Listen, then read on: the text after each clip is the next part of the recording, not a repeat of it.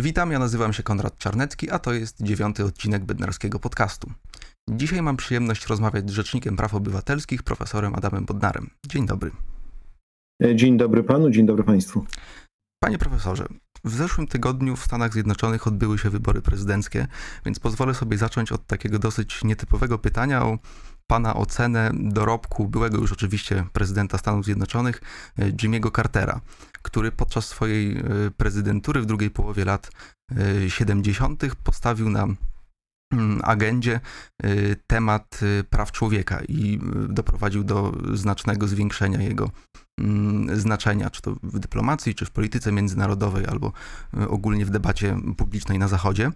I chciałbym pana na początek zapytać, mm, w jaki sposób ta idea e, praw człowieka zmieniła nasz świat przez ostatnie 40 e, lat i, i też może w kontekście w ogóle historii instytucji Rzecznika Praw Obywatelskich w Polsce.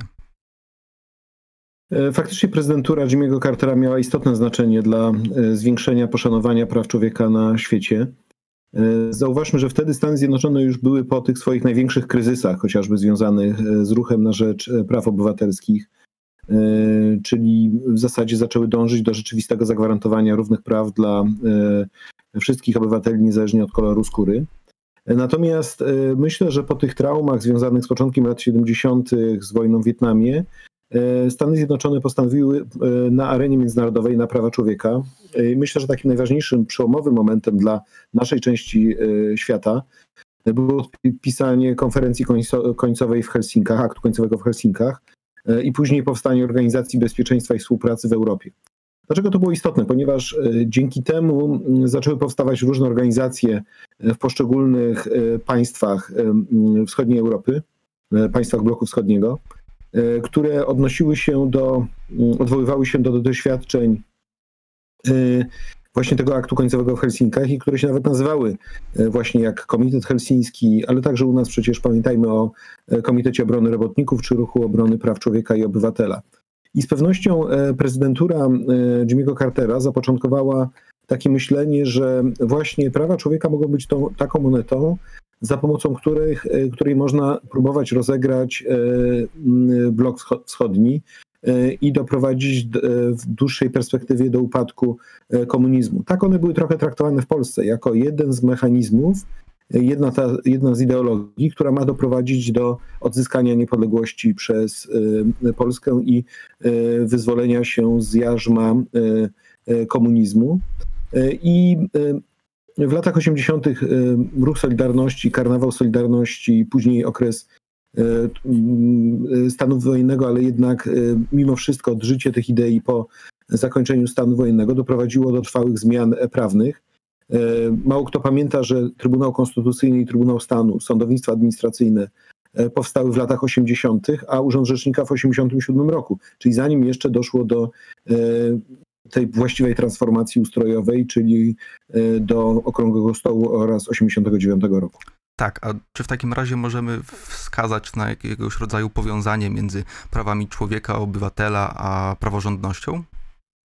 E, bez dwóch zdań, ponieważ e, uznaje się powszechnie, że prawa człowieka mogą w pełni zaistnieć tylko wtedy, kiedy dochodzi do swoistego powiązania na zasadzie takiej triady praw człowieka, praworządności oraz e, demokracji.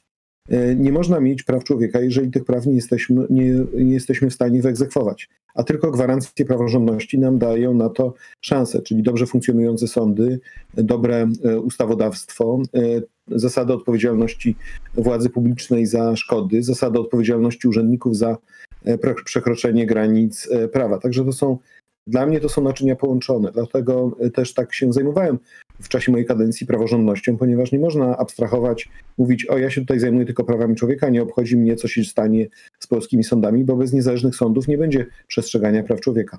No właśnie, i skoro przy tym jesteśmy, ja znowu jeszcze e, raz pozwolę sobie zacząć od e, tego amerykańskiego kontekstu. A mianowicie Donald Trump już y, po ogłoszeniu wyników wyborów w Stanach bardzo głośno mówi, y, akcentuje, czy, czy może wskazuje na jakiegoś rodzaju mm, oszustwa wyborcze i tym samym y, próbuje przekonać wielu swoich zwolenników, czy w zasadzie mm, czy w zasadzie sieje taką, ta, takie ziarno zwątpienia w instytucje państwowe i w ogóle w państwo jako takie. I właśnie o to chciałbym pana zapytać, tylko przenosząc to, przenosząc to już na kontekst y, Polski. Bo mam takie wrażenie, że w ostatnich latach, a w miesiącach to już y, szczególnie, y, zaufanie do państwa i, i do jego instytucji dramatycznie spada w Polsce. I tu przy, przyczyn możemy wymienić wiele, zaczynając od takiego poczucia, że publiczne pieniądze są marnowane, to pozdrawiam Jacka Sasina, poprzez może taką zupełną nieprzewidywalność w sferze legislacyjno-ustawodawczej. Mm, I tutaj no, już nasuwają się przykłady nawet z ostatnich tygodni, czyli niespodziewanie wprowadzony lockdown, który uderzy w branżę gastronomiczną i usługową, zamknięcie cmentarzy na wszystkich świętych w zasadzie z dnia na dzień, co, co pokrzyżowało plany licznych przedsiębiorców, którzy nastawiali się na handel w tym czasie, mm, poprzez ustawę, która od nowego roku pozwoli na podwójne opodatkowanie spółek komandytowych. Mm, aż po oczywiście ten kontrowersyjny wyrok y, Trybunału Konstytucyjnego, który tak zelektryzował y, wielu ludzi. Także mm, jaki widzi pan, jak widzi pan ten problem i, i do czego może to doprowadzić w dłuższej perspektywie? Mhm. Zobaczymy. Wydaje mi się, że tutaj e, wybory w Stanach Zjednoczonych mają istotne znaczenie dla Polski, e, ponieważ akurat e, za czasów prezydenta Baracka Obamy bardzo mocno akcentowano tematykę ochrony e, praworządności. E, tutaj Barack Obama e, w czasie szczytu NATO w Warszawie w 2016 roku wyraźnie odnosił się do problemów, które się wtedy działy z Trybunałem Konstytucyjnym, do i do tych pierwszych zagrożeń, czy to już nie pierwszych, ale do tych istotnych zagrożeń dla naszego porządku konstytucyjnego. I wydaje mi się, że za czasów prezydentury, prezydentury Joe Bidena następnie nastąpi powrót do tych tematów. Wydaje mi się, że Donald Trump, ponieważ sam u siebie niespecjalnie przestrzegał reguł gry, to dbał jedynie o gwarancję inwestycji amerykańskich, czyli dlatego między innymi inwestorzy amerykańscy byli tak chronieni, no i szczęśliwie dla nas, dlatego też stacja TVN24 była tak chroniona, ponieważ jest to jedna z wiodących inwestycji amerykańskich. Dzięki temu mamy jeszcze jaki, jakiś poziom e, przestrzeni dla pluralistycznej e, debaty e, w Polsce. Natomiast to, co jest charakterystyczne dla demokracji, co jest taką cechą konstytutywną, to jest możliwość normalnego, cywilizowanego oddawania i przejmowania władzy. Czyli Systemy demokratyczne charakteryzują się tym, że nie tylko chodzi o to, żeby wygrać te wybory, ale żeby ta zmiana władzy następowała w sposób normalny, zgodny z procedurami, regularny. Natomiast w przypadku e, tych zapowiedzi ze strony Donalda Trumpa wygląda na to, że z takim przejęciem nie będziemy mieli do czynienia. On nie złożył gratulacji, on nie przyjął wyniku do wiadomości, on zapowiedział batalię sądową. I zobaczymy, jak długo ta batalia sądowa będzie e, trwała, i nie wróży to dobrze z punktu widzenia jakości demokracji. Teraz e, e, w internecie krąży taki film, jak to George Bush oddawał władzę na rzecz Billa Clintona. Jakie miał piękne przemówienie mówiące, że służymy temu samemu państwu i moim obowiązkiem jest teraz prowadzić ciebie w prezydenturę, ponieważ to ty dostajesz teraz mandat od państwa.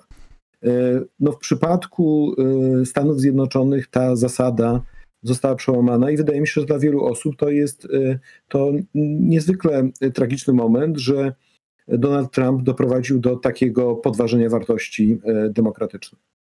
No tak, ale przechodząc jeszcze właśnie do kontekstu polskiego w odniesieniu do spadku zaufania e, i, i, wiary w instytucje państwowe, jakby się pan odniósł do tego? I myślę, że to też można przenieść na, e, na, na taki nawet szerszy grunt i zapytać o zaufanie do mechanizmów prawnych i, i wiary w nie jako narzędzie realnego rozwiązywania problemów. Czy, czy, czy tutaj dostrzega pan jakieś, jakieś osłabienie? E, zaufania. Znaczy, dla mnie to właśnie y, to nie jest kwestia tylko osłabienia zaufania. To nie, nie jesteśmy na etapie takim, że rozmawiamy o tym, że nie wiem, spadło poparcie czy zaufanie społeczne do parlamentu z 50 do 45%, czy do prezydenta z tylu do tylu.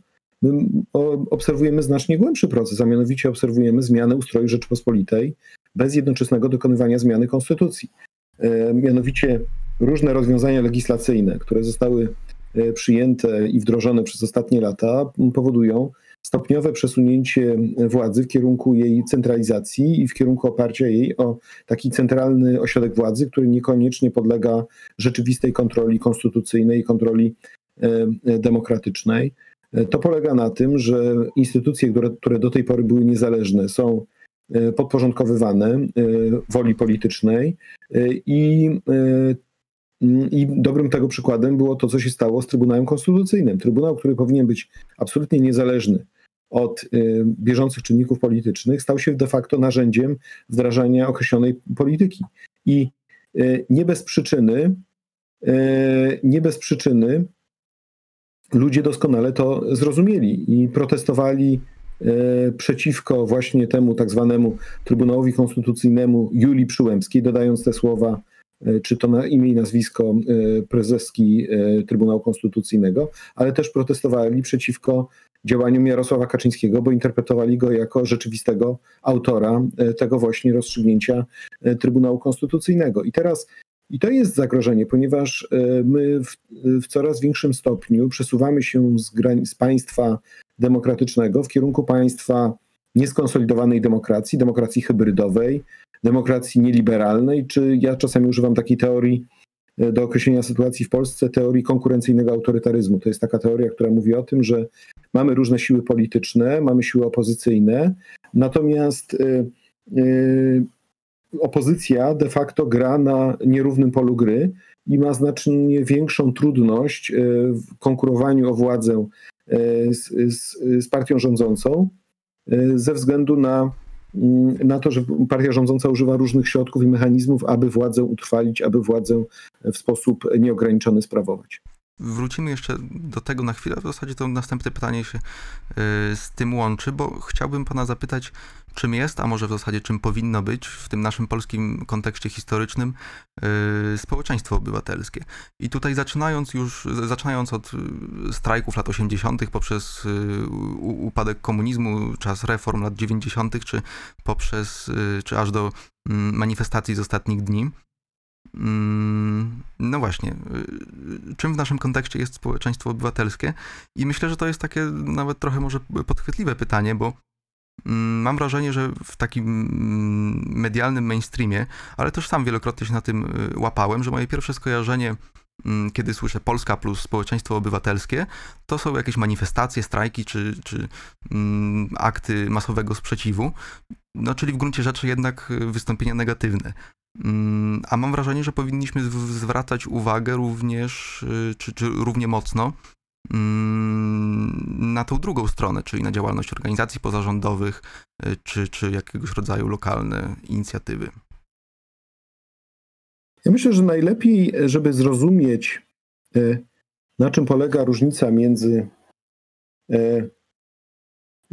takim właśnie y, zwyczajnym funkcjonowaniem w demokracji, a tym zaangażowanym y, społeczeństwem obywatelskim, to jest zastanowienie się nad pojęciem obywatelskość. Każdy z nas jest obywatelem, każdy z nas ma możliwość uczestniczenia w wyborach albo za chwilę będzie miał. E, natomiast akt, nasz udział w demokracji nie powinien się sprowadzać tylko i wyłącznie do tego, że jesteśmy, e, tylko i wyłącznie do tego, że jesteśmy mm, wyborcami, ale powinien on być, mieć miejsce e, każdego dnia e, poprzez różne nasze aktywności obywatelskie. I teraz możemy się na różne sposoby angażować. Możemy być, możemy uczestniczyć w demonstracjach, możemy zakładać organizacje pozarządowe, możemy prowadzić fora internetowe, możemy walczyć z hejterami w, w, w internecie poprzez prostowanie tego, co oni piszą. E, możemy e, tworzyć koła zainteresowań na uczelni e, bądź w szkole. Możemy organizować pomoc charytatywną, możemy opiekować się zwierzętami ze schroniska. Każda forma, kiedy dajemy coś z siebie na rzecz interesu publicznego, na rzecz wspólnoty i kiedy pokazujemy, że jesteśmy nie tylko biernym obywatelem, ale mm, oddajemy jakąś część nas samych na rzecz poczucia wspólnoty, E, interesujemy się tym, co jest wokół nas, e, uczestniczymy też chociażby poprzez różnego rodzaju konsultacje, sugestie, petycje w procesie e, stanowienia prawa.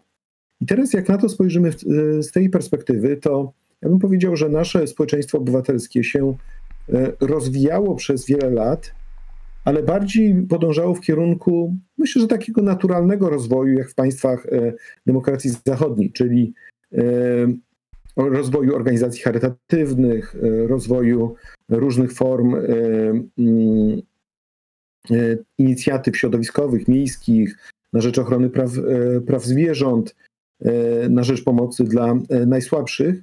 Natomiast wydaje mi się, że mogło brakować takiego masowego zaangażowania się po stronie wartości demokratycznych, e, czyli po stronie bronienia e, i opowiadania się za tymi wartościami, które dla nas powinny być istotne, takimi właśnie jak prawa człowieka, jak wolności e, i prawa osobiste i polityczne, jak prawa kobiet, jak zakaz dyskryminacji, że tego chyba trochę zabrakło, że to znaczy przyzwyczailiśmy się, że na jakimś poziomie te podstawowe prawa będą gwarantowane i o to się nie musimy upominać. I teraz ta rzeczywistość ostatnich lat nam pokazała, że po prostu o to trzeba się upominać, że potrzebne są ku temu struktury, że władza musi cały czas czuć, że jeżeli przekroczy pewne granice, e, to, mm, e, to w ten sposób e, narazi się na bunt społeczny czy na protest społeczny. I dam takie porównanie. W Polsce mamy organizację, która działa od lat, która jest powszechnie szanowana jaką jest Amnesty International. Tak? Amnesty International kierowana przez Draginię Nadażdi. W sumie najważniejsza, najpoważniejsza organizacja e, zajmująca się prawami człowieka w Polsce. Do Amnesty International należy kilkanaście tysięcy osób w Polsce, a na przykład w Holandii do Amnesty należy 300 tysięcy osób. Tak? To widzimy przepaść. Tak? E, I to nie jest przepaść wynikająca z tego, że e, brakuje jakiejś niezdolności organizacyjnej, bo Draginia jest jest świetną menedżerką, tak? tylko po prostu brakuje przeświadczenia społecznego, że członkostwo w takiej organizacji i zaangażowanie w nią jest istotne z punktu widzenia budowania naszego bezpieczeństwa prawnego i poprawnych relacji pomiędzy nami a, a władzą. Czyli myślę, że te ostatnie lata po prostu wyzwalają w nas nowe pokłady aktywności obywatelskiej i myślę, że teraz ten ostatni strajk kobiet też to pokazywał, tak? Ile osób potrafiło wyjść właśnie na ulicę upominając się o wartości, które są dla nich e, e, bliskie. E, I, bo przecież moim zdaniem te demonstracje nie dotyczyły tylko i wyłącznie wyroku Trybunału Konstytucyjnego, tylko wielu innych rzeczy, które po prostu młodym ludziom, przede wszystkim w Polsce, przeszkadzają. Tak. No i właśnie a propos, chciałbym pana zapytać o, mm, o te masowe wystąpienia z ostatnich dni. Mm, także, panie profesorze, właściwie z czym się z, z, z czym się mierzymy, jaka może być ocena tych, tych zjawisk i jakie mogą być yy, ich następstwa, czy będą raczej bardziej, mogą być długoterminowo może paradoksalnie destrukcyjne, czy, czy, czy będą yy, budujące. Ciekawi mnie bardzo Pana punkt widzenia. Myślę, że na pewno te wydarzenia były zaskoczeniem dla władzy ze względu na ich skalę i niedocenienie siły społeczeństwa obywatelskiego. E, I na pewno po drugie były zaskoczeniem, ponieważ e, zgromadziły młodych e, ludzi.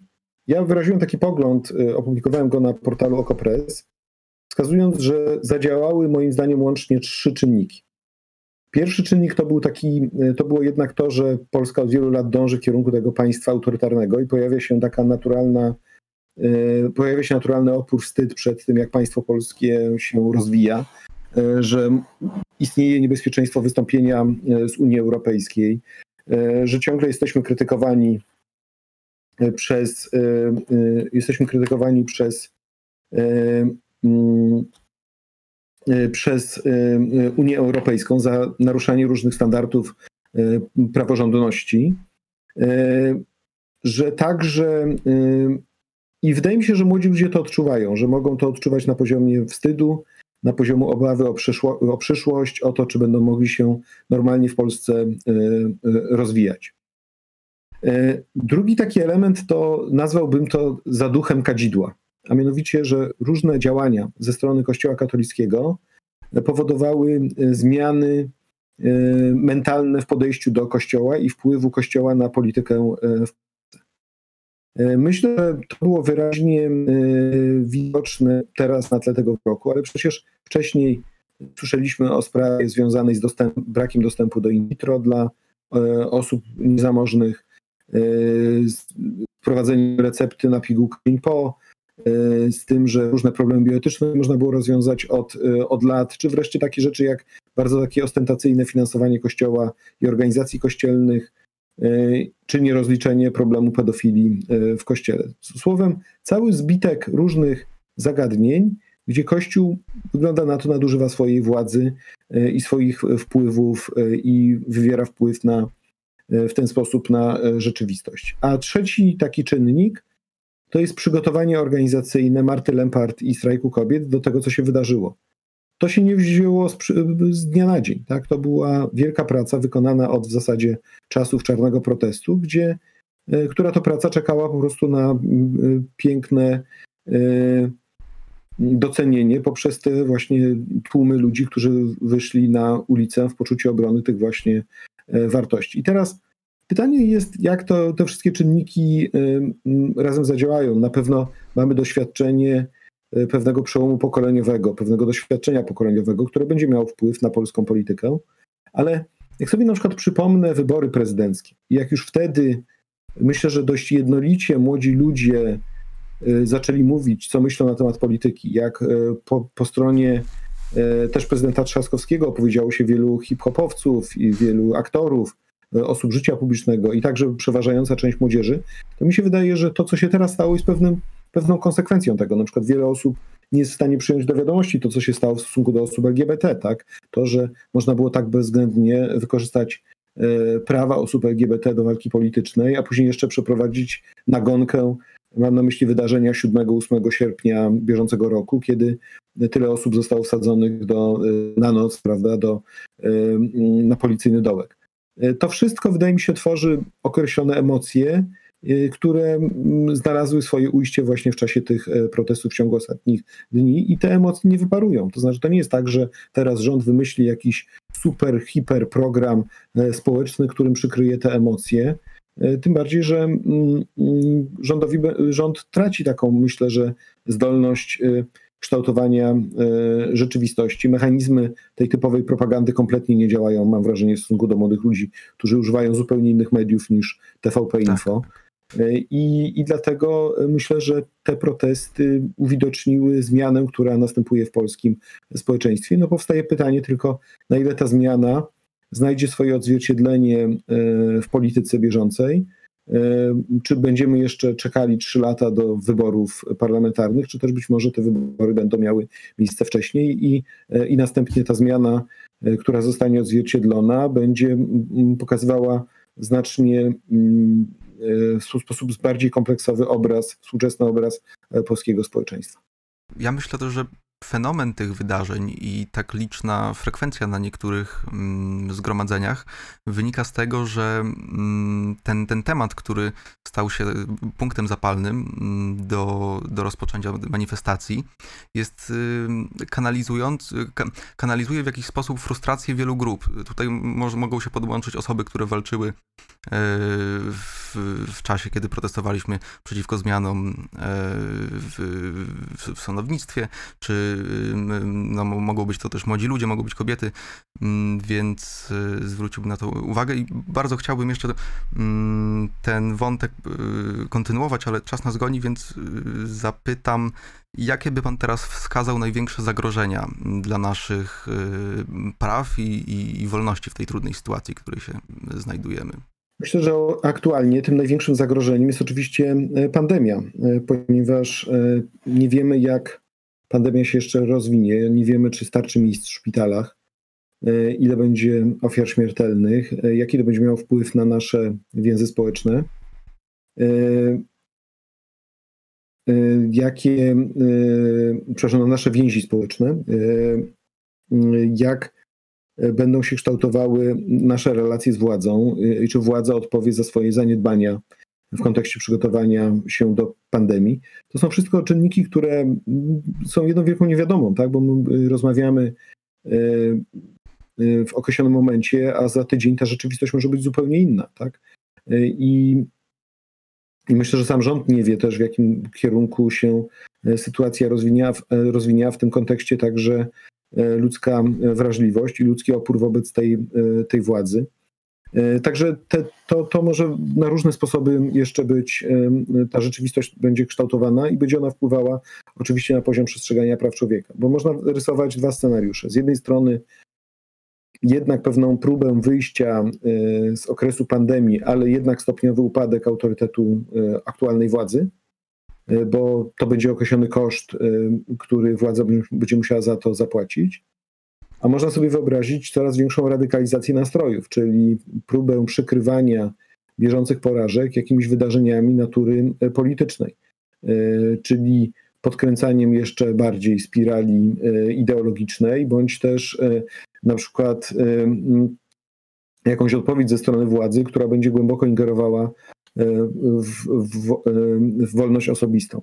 No, wspomnijmy chociażby to, co się stało dwa tygodnie temu, jak e, została podjęta decyzja o tym, żeby zatrzymać e, e, pana mecenasa Romana Giertycha. Tak? No można mieć pytanie, o co chodziło? Czy chodziło właśnie o zemstę, czy chodziło o przykrycie bieżących wydarzeń politycznych, czy może jeszcze o jakieś inne cele do osiągnięcia? Być może takich osób, które znajdą się na celowniku władzy, będzie w najbliższym czasie więcej. Tego nie jesteśmy w stanie y, y, wykluczyć i to oczywiście też będzie budowało napięcie.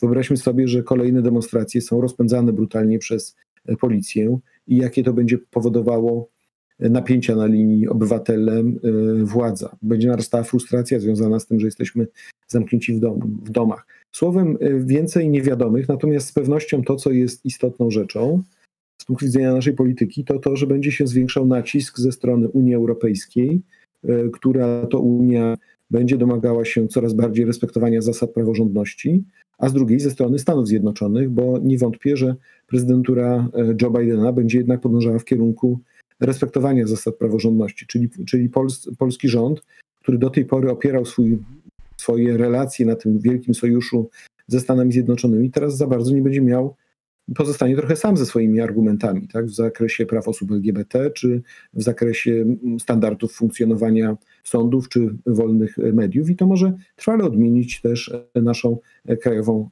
politykę. Czy w takim razie teraz szczególnie potrzebujemy Rzecznika Praw Obywatelskich? Ja myślę, że to nie, nie można mówić, że teraz szczególnie, cały czas potrzebujemy, tak? To znaczy nawet jeżeli, nawet jeżeli dojdzie do, do zmiany, E, to, to i tak ten rzecznik będzie potrzebny, tak? ponieważ e, e, każda władza ma tendencję do tego, żeby naruszać standardy praw, a rzecznik jest od tego, żeby patrzeć na ręce. Tak? I to niezależnie od tego, kto rządzi, czy to jest władza, która powiedziałbym bardziej sympatyzuje z prawami człowieka, czy nie. Po prostu zmienią się warunki pracy, ale, ale no, no wyobraźmy sobie na przykład taka, takie jedno z marzeń, które mam. W Polsce należałoby uchwalić kompleksowe prawo antydyskryminacyjne. Czyli przepisy, które dokładnie określają, kiedy, w jakich sytuacjach możemy reagować na przypadki e, dyskryminacji. E, no ale żeby to zrobić, no ktoś to musi przygotować, ktoś to musi zaproponować, przekonać polityków e, i, i, i zmusić ich do tego, żeby to, to przyjęli. Tak? I tak jak z rządem PiS nie można o tym w ogóle rozmawiać, tak jeżeli byłby inny rząd, to i tak trzeba byłoby ten rząd przekonać do tego, w jaki sposób to należałoby ukształtować. Słowem, tak długo jak nie mamy jeszcze stabilnego systemu przestrzegania praw i wolności jednostki, Rzecznik Praw Obywatelskich ma bardzo dużo do roboty i musi się o te standardy cały czas e, e, upominać. Przechodząc do kolejnego tematu, chciałbym zapytać, jaki teraz jest właściwie e, Pana status? Bo konstytucyjny termin mm, Pana kadencji minął we wrześniu, czyli to już prawie dwa miesiące temu. Y, kandydatura pani Rudzińskiej-Bluszcz została niedawno odrzucona y, w Sejmie, co zresztą nie spotkało się z jakimś, y, nie, nie stało się jakimś szczególnie gorącym tematem ze względu na mm, manifestacje. Mm, no i nie widać żadnej alternatywy ani, ani mm, propozycji kogoś, kto, kto również mógłby kandydować. I co dalej? Hmm. To znaczy, faktycznie e, mój status jest taki, że na podstawie ustawy o Rzeczniku Praw Obywatelskich e, dalej wykonuję swoje zadania do czasu wyboru następcy. E, I to tak bywało wcześniej. Profesor Zoll był rzecznikiem przez ponad 7 miesięcy, ponad swoją kadencję. I o ile wykonywał swoje zadania sprawnie i konsekwentnie, i jakoś ja też uważam, że tak powinienem dalej te swoje zadania wykonywać. Pani mecenas Rudzińska-Bluszcz jest ponownie zgłoszona jako kandydatka przez opozycję. Natomiast istotna rzecz jest taka, że na razie nie ma kandydata partii rządzącej, ponieważ miał być zgłoszony pan Bartłomiej Wróblewski, ale ponieważ pan poseł był jednym z tych głównych mm, promotorów wniosku do Trybunału Konstytucyjnego, no to akurat się to zbiegło z protestami, w związku z czym partia rządząca zrezygnowała z jego e, kandydatury i ostatecznie w tym nowym rozdaniu nikogo nie zgłosiła. Także myślę, że na najbliższej sesji Sejmu będzie głosowanie nad kandydaturą mecenas Rudziński-Bluszcz. Ja mogę jedyn, jedną rzecz powiedzieć, tak, że jeżeli pani mecenas ma poparcie ponad 1100 organizacji pozarządowych, to może partia rządząca jednak powinna się bardziej wsłuchać w głos społeczeństwa i się zgodzić na kandydaturę pani mecenas, która ma też duże szanse na to, że zostanie zatwierdzona przez e, Senat. W ten sposób ten urząd by pozostał faktycznie urzędem niezależnym od e, bieżących sporów e, politycznych. I myślę, że to było po prostu dobre dla obywateli. Czy obawiałby się pan w jakiś sposób upolitycznienia tej funkcji Rzecznika Praw Obywatelskich w, w, najbliższym czasie? Bo tak jak pan wspomniał, dotychczas chyba ta instytucja pozostawała jednak y, z boku jakiegoś rodzaju sporu politycznego i, i broniła się od chwilowych y, wahań mm, czy, czy zawirowań na scenie politycznej. Mm, a czy teraz może się to zmienić? No, wszystko zależy oczywiście, kto zostanie tym rzecznikiem praw e, obywatelskich. Wydaje mi się, że e, pani mecenas, ze względu na to poparcie szerokie różnych organizacji od lewa do prawa, e, ma szansę na to, żeby być takim właśnie niezależnym rzecznikiem praw obywatelskich. E, e, natomiast kłopot polega na tym, że prawa człowieka stały się niezwykle polityczne. My nie mamy konsensusu odnośnie podstawowych praw. No weźmy chociażby prawo osób LGBT. Tak? W Stanach Zjednoczonych, czy się jest republikaninem, czy demokratą, to trzeba popierać prawa osób LGBT. Jeden z głównych e, polityków Partii Republikańskiej, który e, zajmuje się na przykład obecnością wojsk amerykańskich na terenie Europy, jest też otwartym aktywistą tak, LGBT, który w różnych działaniach postuluje zwiększenie ochrony praw osób LGBT, co w Polsce jest kompletnie nie do pomyślenia, żeby przedstawiciel partii prawicowej e, był mm, z tym e, w ten sposób e, się właśnie zachowywał. I, I to jest trochę to, co zostało oddane w słowach pani ambasador Mosbacher, która powiedziała, że w Polsce my jesteśmy po złej stronie historii, prawda? Bo tu już historia poszła w takim kierunku, że to jest, staje się oczywistością, że prawa osób LGBT muszą być, być chronione, a w Polsce to jest cały czas przedmiot debaty politycznej. E, czy na przykład kwestia też podejścia do tego wyroku Trybunału Konstytucyjnego w sprawie legalnej aborcji. To też jest kwestia, e, która się staje polityczna i, e, i tutaj Rzecznik Praw Obywatelskich musi no, uważać, jak zajmować stanowisko, żeby z jednej strony zaznaczać swój pogląd, ale z drugiej też nie zrażać albo nie, nie stawiać urzędu na barykadach i nie polaryzować nadmiernie, nie być tym, tym nie przyczyniać się do większej polaryzacji y, i do większych napięć, y, społecz, y, napięć społecznych.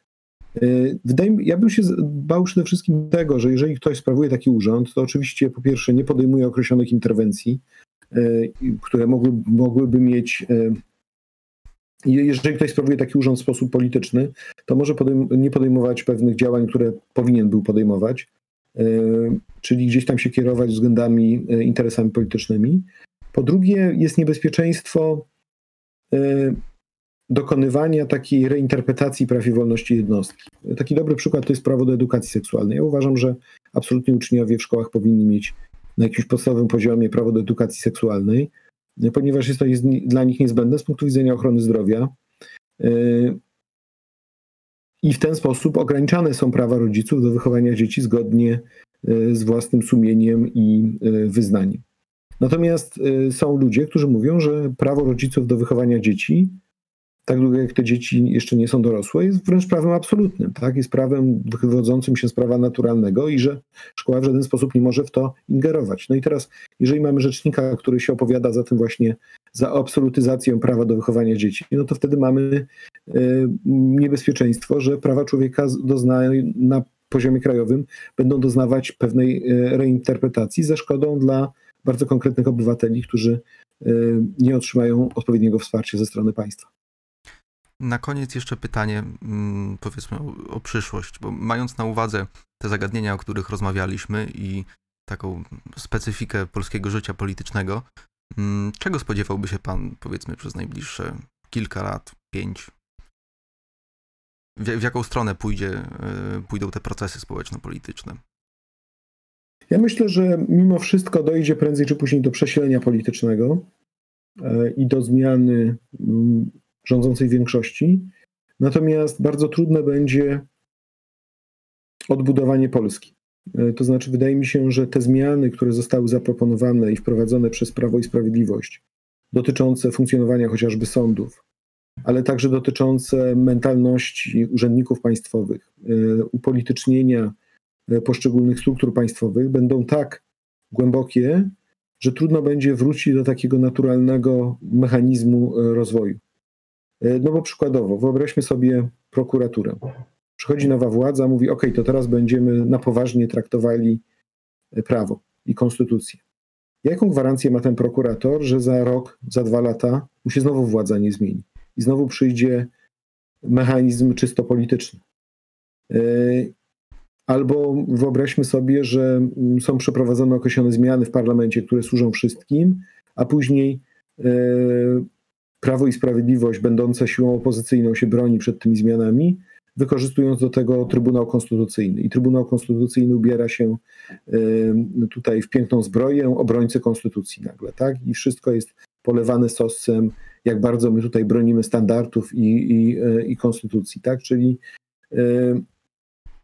Czyli będzie, to, może następować taki proces e, odwracania ról i e, argumentacyjnego E, rzeczywistości, co będzie bardzo utrudniało budowanie wspólnoty i, i dalszy rozwój państwa. To myślę, że to jest też takie niebezpieczeństwo, jak takie teraz już widzimy w Stanach Zjednoczonych. No, Biden oczywiście będzie nowym prezydentem, ale analitycy polityczni mówią, no dobrze, tylko że partia republikańska dzięki Trumpowi nigdy nie była tak silna, tak? nigdy nie miała tak wielkiego poparcia i czy Bidenowi się uda wszystko wykonać, to co by chciał, jeżeli będzie teraz blokowany przez E, partię republikańską i e, przez e, byłego prezydenta Donalda Trumpa, który przecież nie zginie z pola, z pola widzenia.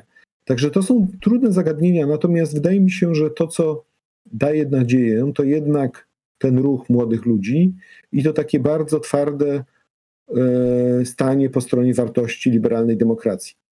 Y, po stronie wolności, po stronie własnego wyboru i takiej możliwości y, takiego określenia swojej drogi życiowej, jak młodym ludziom to, to odpowiada. Wydaje mi się, że to może zmienić oblicze polskiej polityki i to może też powodować większą odpowiedzialność polityką. Wydaje mi się, że też to jest taka rzecz, która pan nawet od tego zaczął, od tego marnotrawienia środków publicznych. Wydaje mi się, że my to mm, tak zbyt Yy, delikatnie do tego podchodzimy, tak, że na bieżąco, każdego dnia widzimy, jak te środki publiczne się rozchodzą na lewo i prawo, jak nie, jak nie wiąże się z tym żadna odpowiedzialność, a wydaje mi się, że młodzi ludzie, którzy zarabiają te swoje pierwsze pieniądze, yy, którzy płacą podatki, widzą dokładnie, że tak nie powinno być, tak, no bo dlaczego oni mają zarabiać w ciągu miesiąca jedną dziesiątą tego, co zarabia członek zarządu spółki budującej port komunikacyjny, tak? gdzie mm, mamy wrażenie, że nie ma tam zadań takich, które by wymagały akurat tak wysokiego y, wynagrodzenia na tym etapie realizacji tej, e, tej inwestycji. Wydaje mi się, że takich, takich dysonansów poznawczych będzie bardzo wiele, co będzie zwiększało, myślę, że nacisk na przejrzystość funkcjonowania władzy publicznej, E, i na taką większą odpowiedzialność za to, jak władze gospodarują majątkiem, rozliczają się z zadań i są odpowiedzialne w stosunku do e, obywateli. Tak? Ja na to też patrzę tak, z takiej perspektywy mojego urzędu. Tak? Mój urząd ma budżet stosunkowo niewielki porównując z innymi instytucjami państwowymi, ale ja naprawdę jestem w stanie udowodnić, że każda osoba w biurze rzecznika zarabia na swoje wynagrodzenie, będąc odpowiedzialnym urzędnikiem. Wiem, że mamy ileś jeszcze zaległości, moglibyśmy robić jeszcze więcej, ale i tak wiem, że w tych granicach, jakich pracują, robią wszystko, co mogą. Ale czy mogę to powiedzieć o całej administracji publicznej, o całym sektorze publicznym? No nie jestem do, co do tego przekonany i czasami myślę, że te kominy płacowe to jest to, co ludzi może bardzo denerwować i myślę, że w tym kierunku też będzie się rozwijała rzeczywistość w Polsce, właśnie takiej rozliczalności władzy za efektywność działania i za określone koszty funkcjonowania władzy. Patrzę na zegarek, tutaj musimy postawić już kropkę. Także dziękuję bardzo za uwagę. Zachęcam do zasubskrybowania naszego kanału YouTube, odwiedzenia strony na Facebooku, do której link poniżej, a także przypominam, że wszystkie odcinki Bednarskiego podcastu dostępne są w wersji audio na platformie Spotify oraz iTunes. Naszym gościem był Adam Bodnar. Dziękuję bardzo za rozmowę. Dziękuję bardzo panu za rozmowę i e, dziękuję słuchaczom za to, że cierpliwie wysłuchali naszej rozmowy. Dziękuję serdecznie.